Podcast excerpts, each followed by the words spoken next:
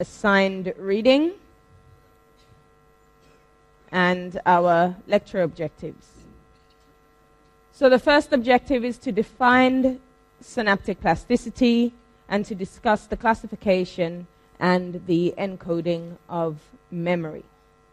So, what is synaptic plasticity? It was first described by Donald Hebb in 1949, and here we have an excerpt.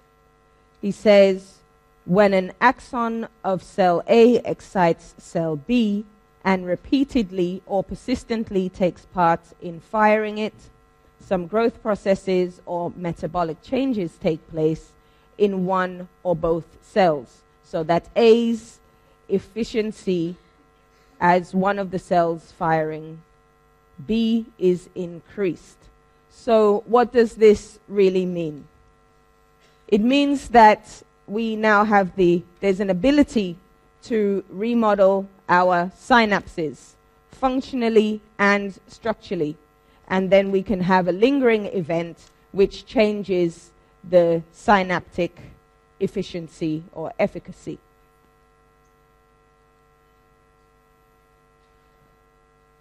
Just a little pedigree here to show you some lineage.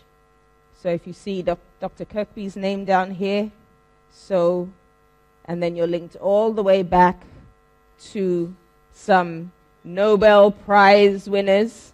So it's just to show you that you are down here, so you are linked in lineage to these wonderful people. So good job. Classification and encoding of our memory. So our memories are stored in engrams. They're stored as engrams, but what are engrams? You can't see them, so it's not observable. It's a synaptic expression of expression or representation of an experience or our memory. We, and this is how we believe our memories are imprinted. So in the brain, the engrams are going to be stored in particular populations of neurons.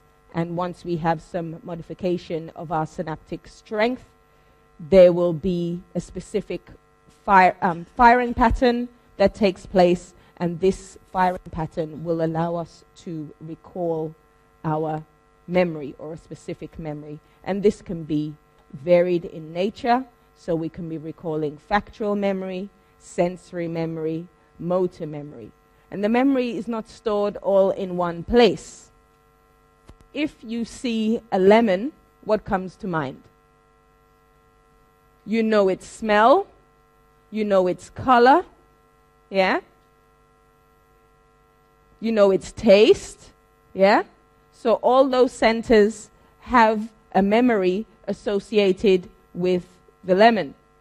If I hold up a pen and ask you, well, what is this? You know it's a pen. You tap into your motor memory because you know how to, then you know how to write with the pen. So all that information is consolidated. So the, encode, the encoding for information of different things is in different areas. Question.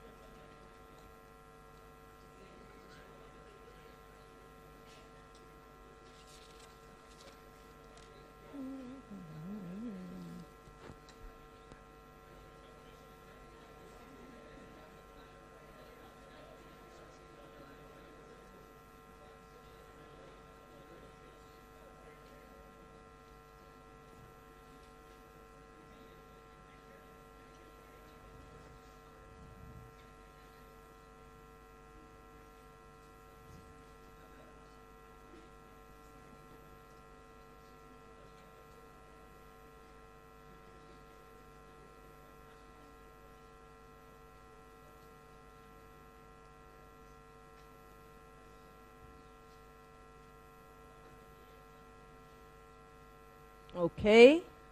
So, excellent. You all saw this picture yesterday of the Munsters. B is of the Addams family. So, totally different. So, let's define our amnesias. So, for the higher percentage of you in the room, your encoding of your memory worked well up to yesterday at least. Mm-hmm. so, you're going to tap into that for your e- upcoming exam. When we have exams, sometimes we do have a little amnesia as we get older.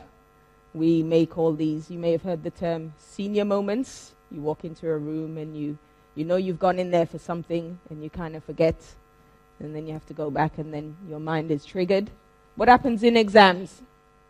You get to a question and you say to yourself, you, you know the answer. What, what, what do you have to do to try and get that answer out of your brain? Struggle? Cry? No. Pray? All right. Do you what what tactics do you use? What how how did you study for the material? Yeah? Do you perhaps there's there's an image on the screen and it's asking you a question? Do you think back to your atlas and what the image looked like in your atlas? Was there a label on it? Did you redraw the image? You try to picture the label that you put on it? Maybe even back to where you were sitting in Taylor and you were using your orange marker and all of this kind of stuff. What are these things? These are cues. You try to use some form of cue to tap into that memory. Unfortunately, sometimes you don't get to that question or that the, the cue doesn't work, and it's only till you're outside the answer comes to you, but unfortunately, the exam is already finished. So, in terms of our deficiency in our memory or our amnesias, we can have the failure to produce the initial engram, so a deficit in encoding, which I hope none of you have. And then we have losses of the engram, so just simply forgetting it, and then failure to access it. So, as I said, you could use some sort of, some sort of cue to try and now retrieve that information.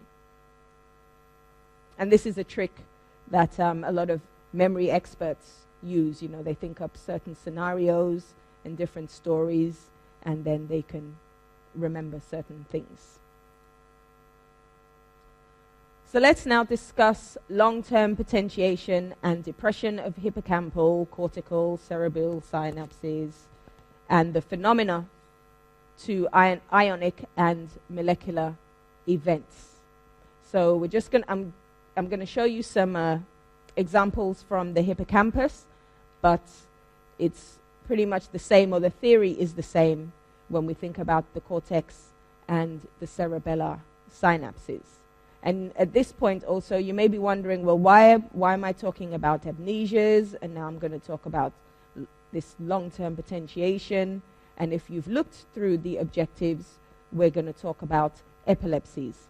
Now, all through our sessions, we've started by talking about our neurons and our glia, so our special neuronal cell types, what they do, and then we've progressed to discuss how they carry their information, what receptors they use, and in some instances, how things can go wrong with that transmission. So, by using our, the theory is that synaptic plasticity is involved in our capability to have memory. And as you know, with seizures, we, we discussed our, um, our, our neuralgias, for example. So when we had hyperexcitability of our neurons in epilepsies, there's another situation where there is hyperexcitability. So that's where these topics come into play. So, as I said, uh, using the hippocampus as an example here, have a hippocampal slice, and just to orient you, we have our perforant pathway here. So, we're starting in the entorhinal cortex.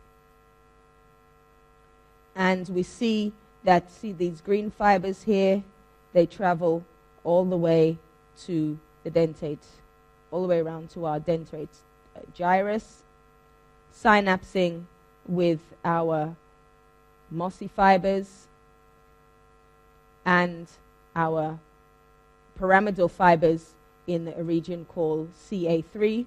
And then these pyramidal fibers span back to another group with, via some sh- something called Schaffer collaterals to another set of subset of pyramidal fibers in this CA1 region, and then everything actually then the connections come right back, so full circle back to this prefrontal area.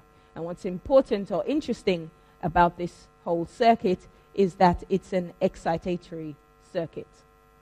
So it utilizes glutamate, even though we previously discussed how glutamate can be exo- exocytotoxic. This is a mode of us to, be na- to, to enable us to have plasticity in our hippocampal slices. And this is where now the ter- this is where the terms LTP and LTD, long-term potentiation and long-term depression, come into place.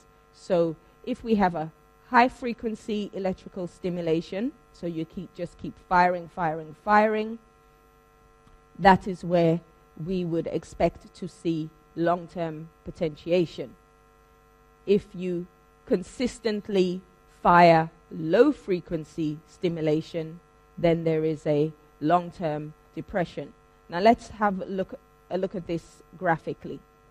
So we have our stimulus, and here we have a response to the first stimulus.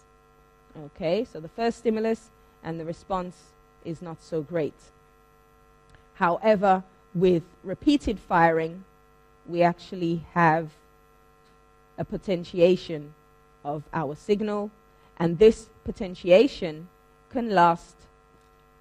Well, in here we have up to an hour later, we're still seeing this potentiation. So, this is something that has longevity. Okay? Now, compared to the graphs that you would have seen before, this is upside down.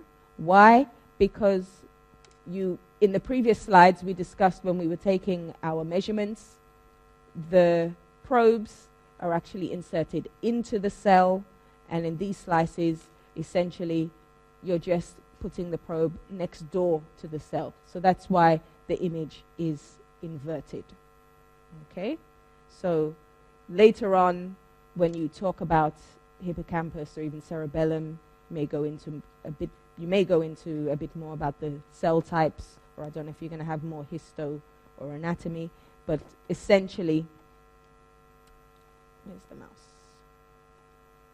The take-home point is this is an excitatory circuit, okay, and we're using our glutamate to give us our LTP. So that is the theory of what is taking place here in terms of our memory. And you'll discuss more about memory in lectures after your exam. So, this is just to get you started. This is your basis of knowledge for when preparing you for when you have those lectures. So, experimental synaptic plasticity. So, we just discussed LTP and LTD.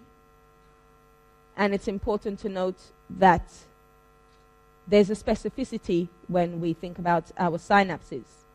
So we have input 1 in blue and input 2 in red. And then we have the red graph here, sorry, the blue graph and the red graph with our basal response. And we note that we have an, from baseline, we have an increase in response. So indicating to us that we had LTP. So we can stimulate repeated, have high frequency stimulation repeatedly at input 1 and get an LTP, but not affect our input 2. So that is what we mean when we say synaptic specificity. Even though this is one neuron, the stimulation is actually towards this group of synapses, so therefore only these synapses have become plastic, as it were. Again, looking at our time course, we have, just to show you again, we have baseline, and now we're below baseline when we, so we've had our stimulus, we expect this, that we've given a low frequency stimulus, and we've had LTD.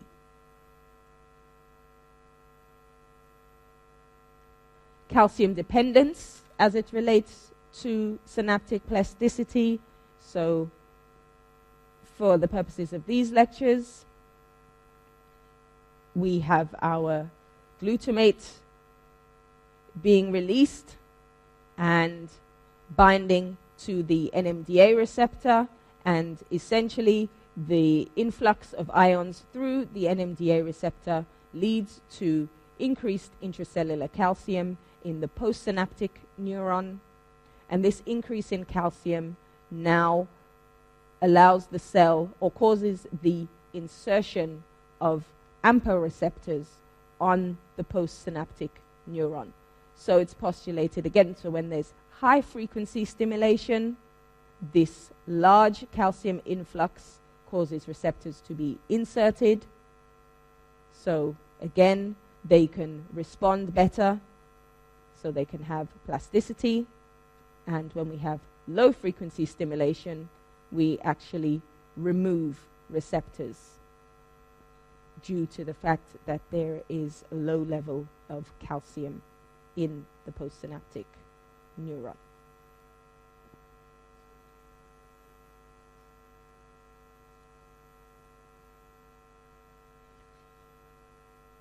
How do you know if it's high frequency or not? It's just a case of repetitive firing. I'm not, I, I don't know the specific hertz, shall we say, yeah, in terms of the neurons.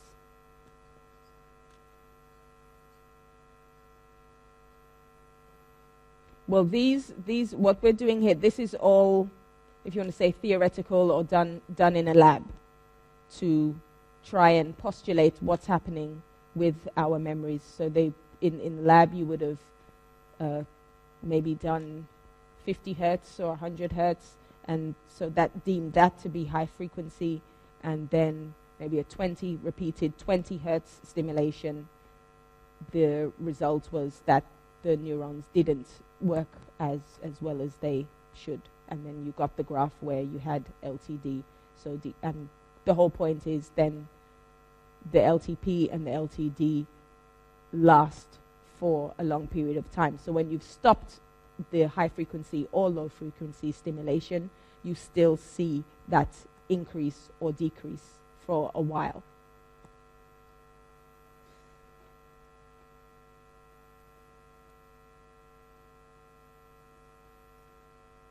our regions and our specific roles.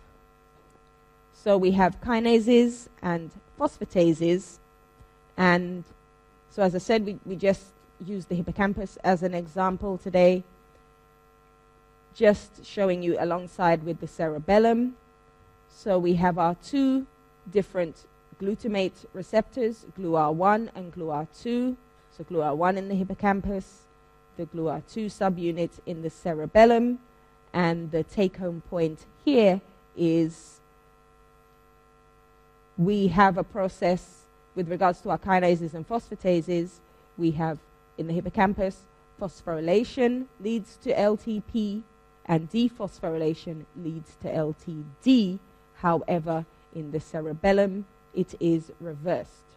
Dephosphorylation for LTP and phosphorylation for LTD.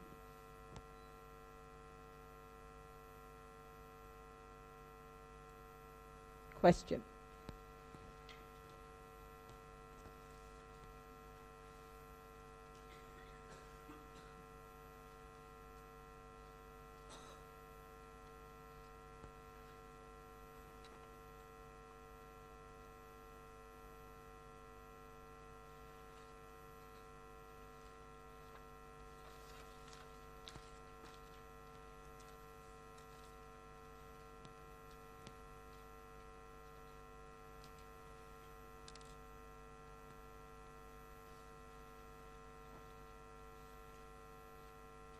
Ten seconds.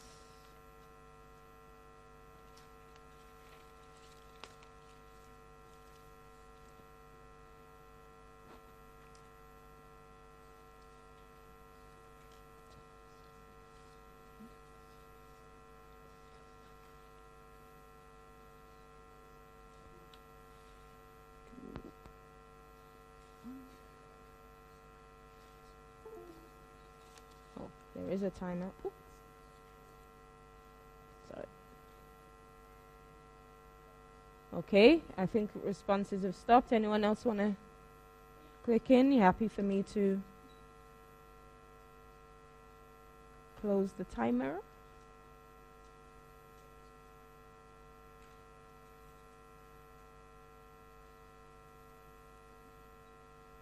Okay.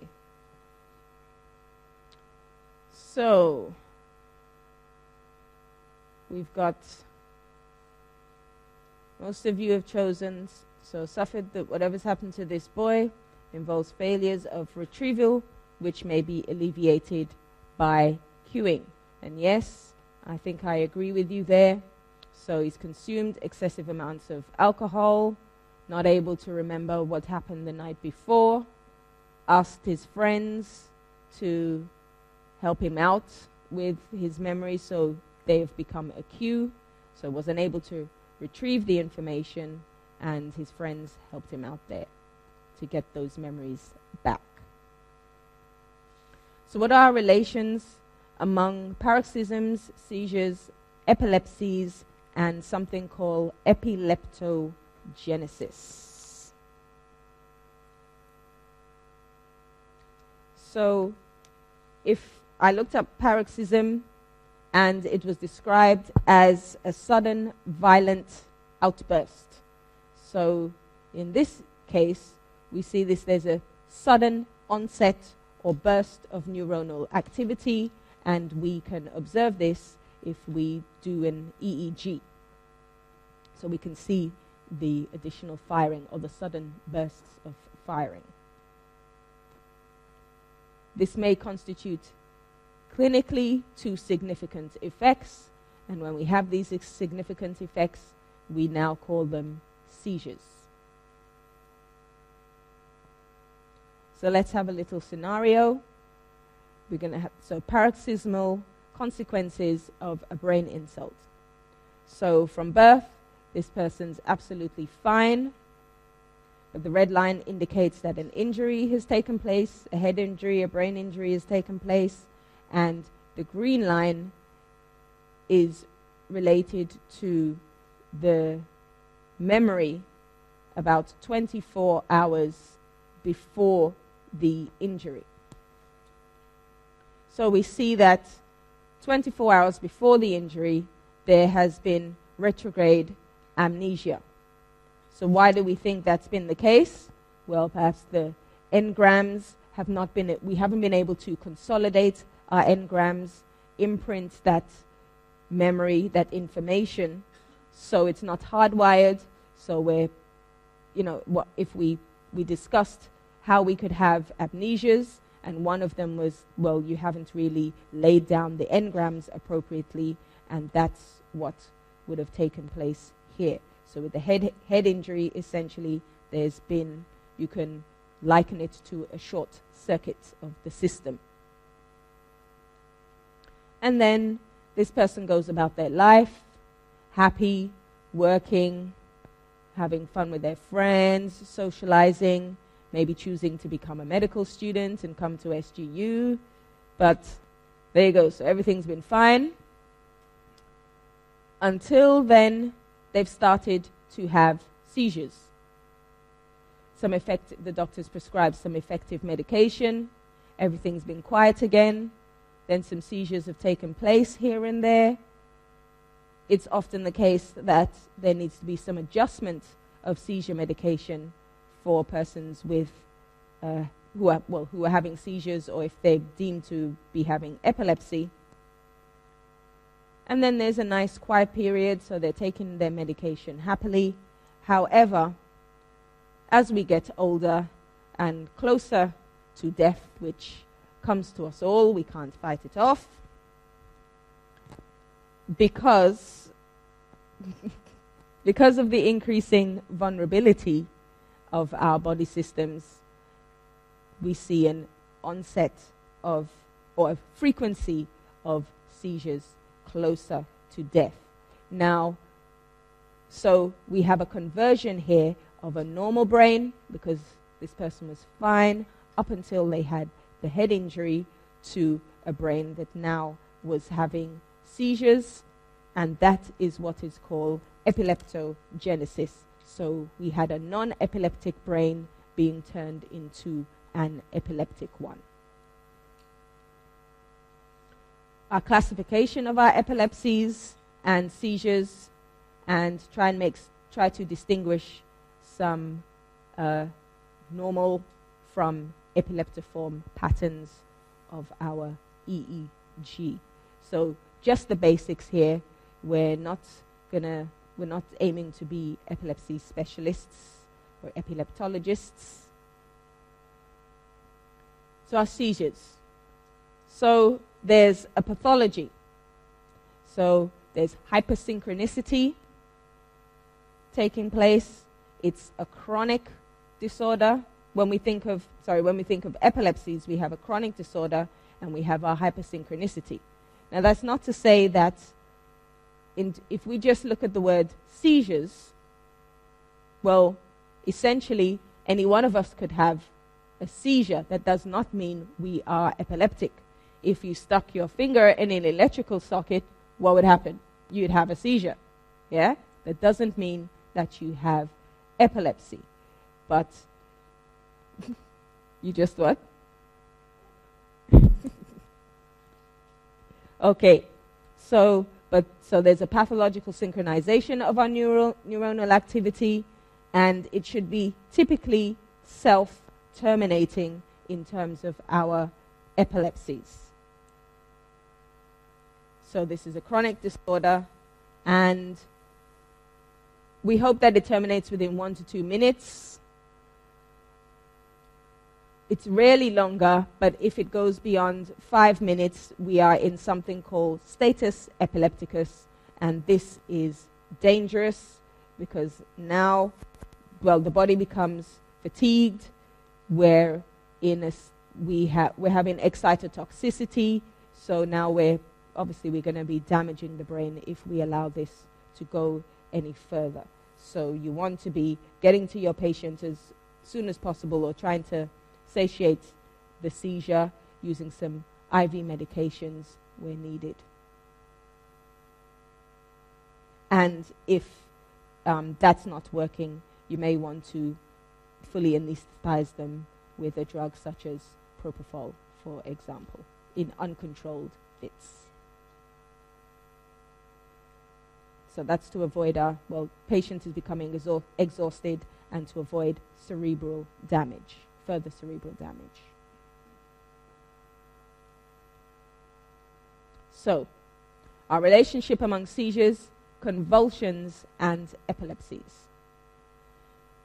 So, I think we, we hopefully we, we discussed what epileptogenesis was.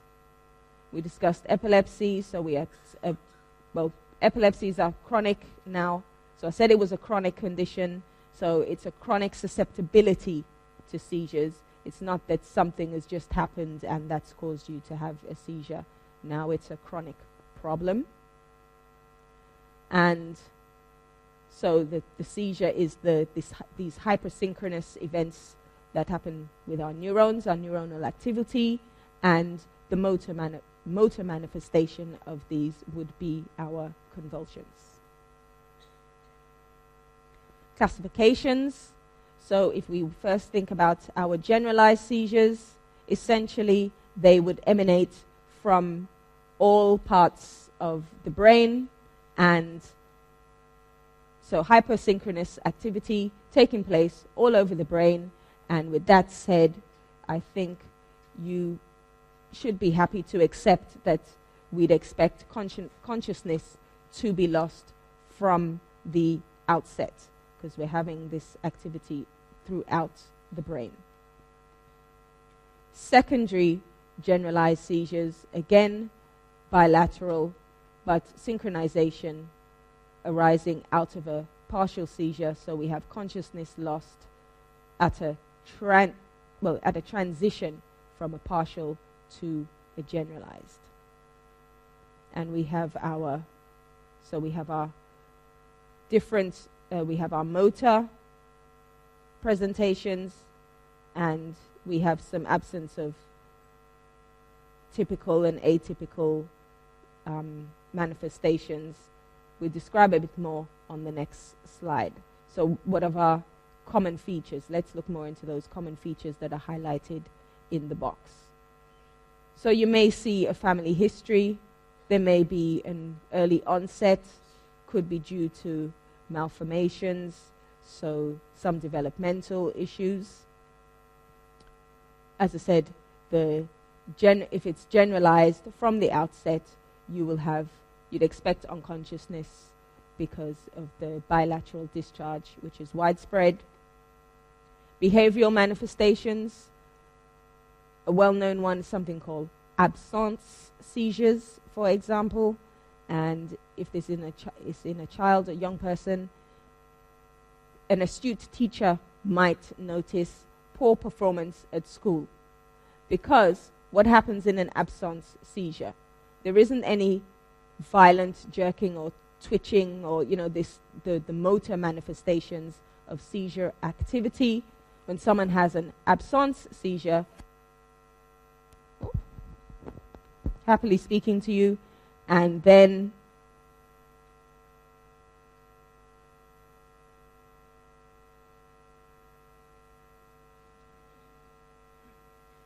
they'll just carry on speaking like nothing happened and they won't know that they even had a seizure.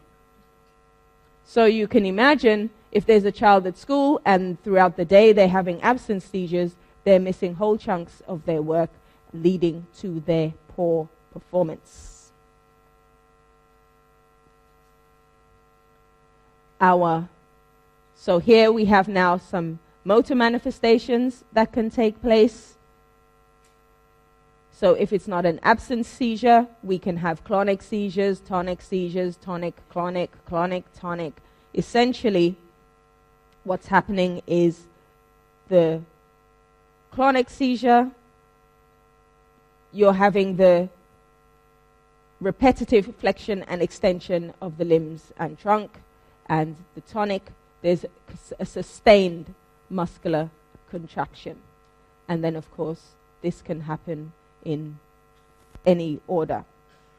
And my first experience with someone who had a who had tonic-clonic seizures was one of my school friends, and I used to sit behind her in class, and we'd all know when she was about to have a seizure because suddenly you'd see her rocking in her chair, and the chair would just start to rock back and forth, and then you'd knew when the chair stopped she'd gone into that rigor, and we just had to clear our desks and then put her in the appropriate safe position, and she would then violently have her seizure, and we'd take care of her afterwards. Opisthotonic, we already discussed. Uh, if you remember from our tetanus toxin, the opisthotonus, so the hyperposturing, complete bent back, atonic, complete loss of muscle tone, and in infantile spasms, the children, unfortunately, they will have something called, well, they'll have a brief stiffening of the body, and this will occur in series, and these babies look as though they're, they're bouncing. So they'll be like this.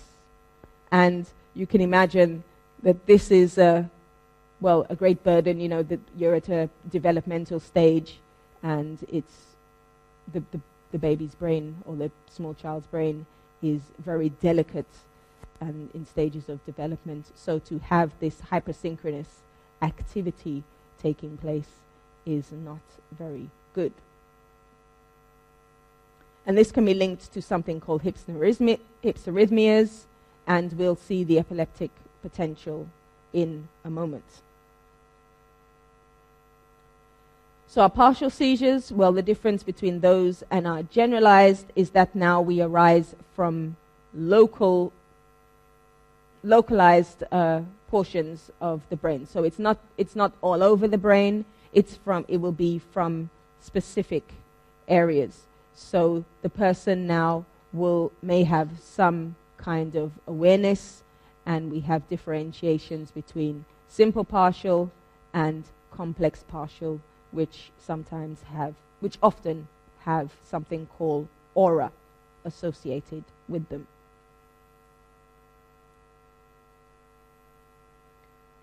So now going through, as I said, simple partial seizures. So there'll be a focus of the seizure. There may be some kind of trigger, so it could be a somatosensory experience, motor trigger, depend, so depending on which lobe is the foci. There can be some, something called the Jacksonian march. So the trigger or the start of the seizure will start in one place and then it will follow along the homunculus. So you may start to have some the person will have some kind of sensory event in their fingers. Their fingers will be tingling.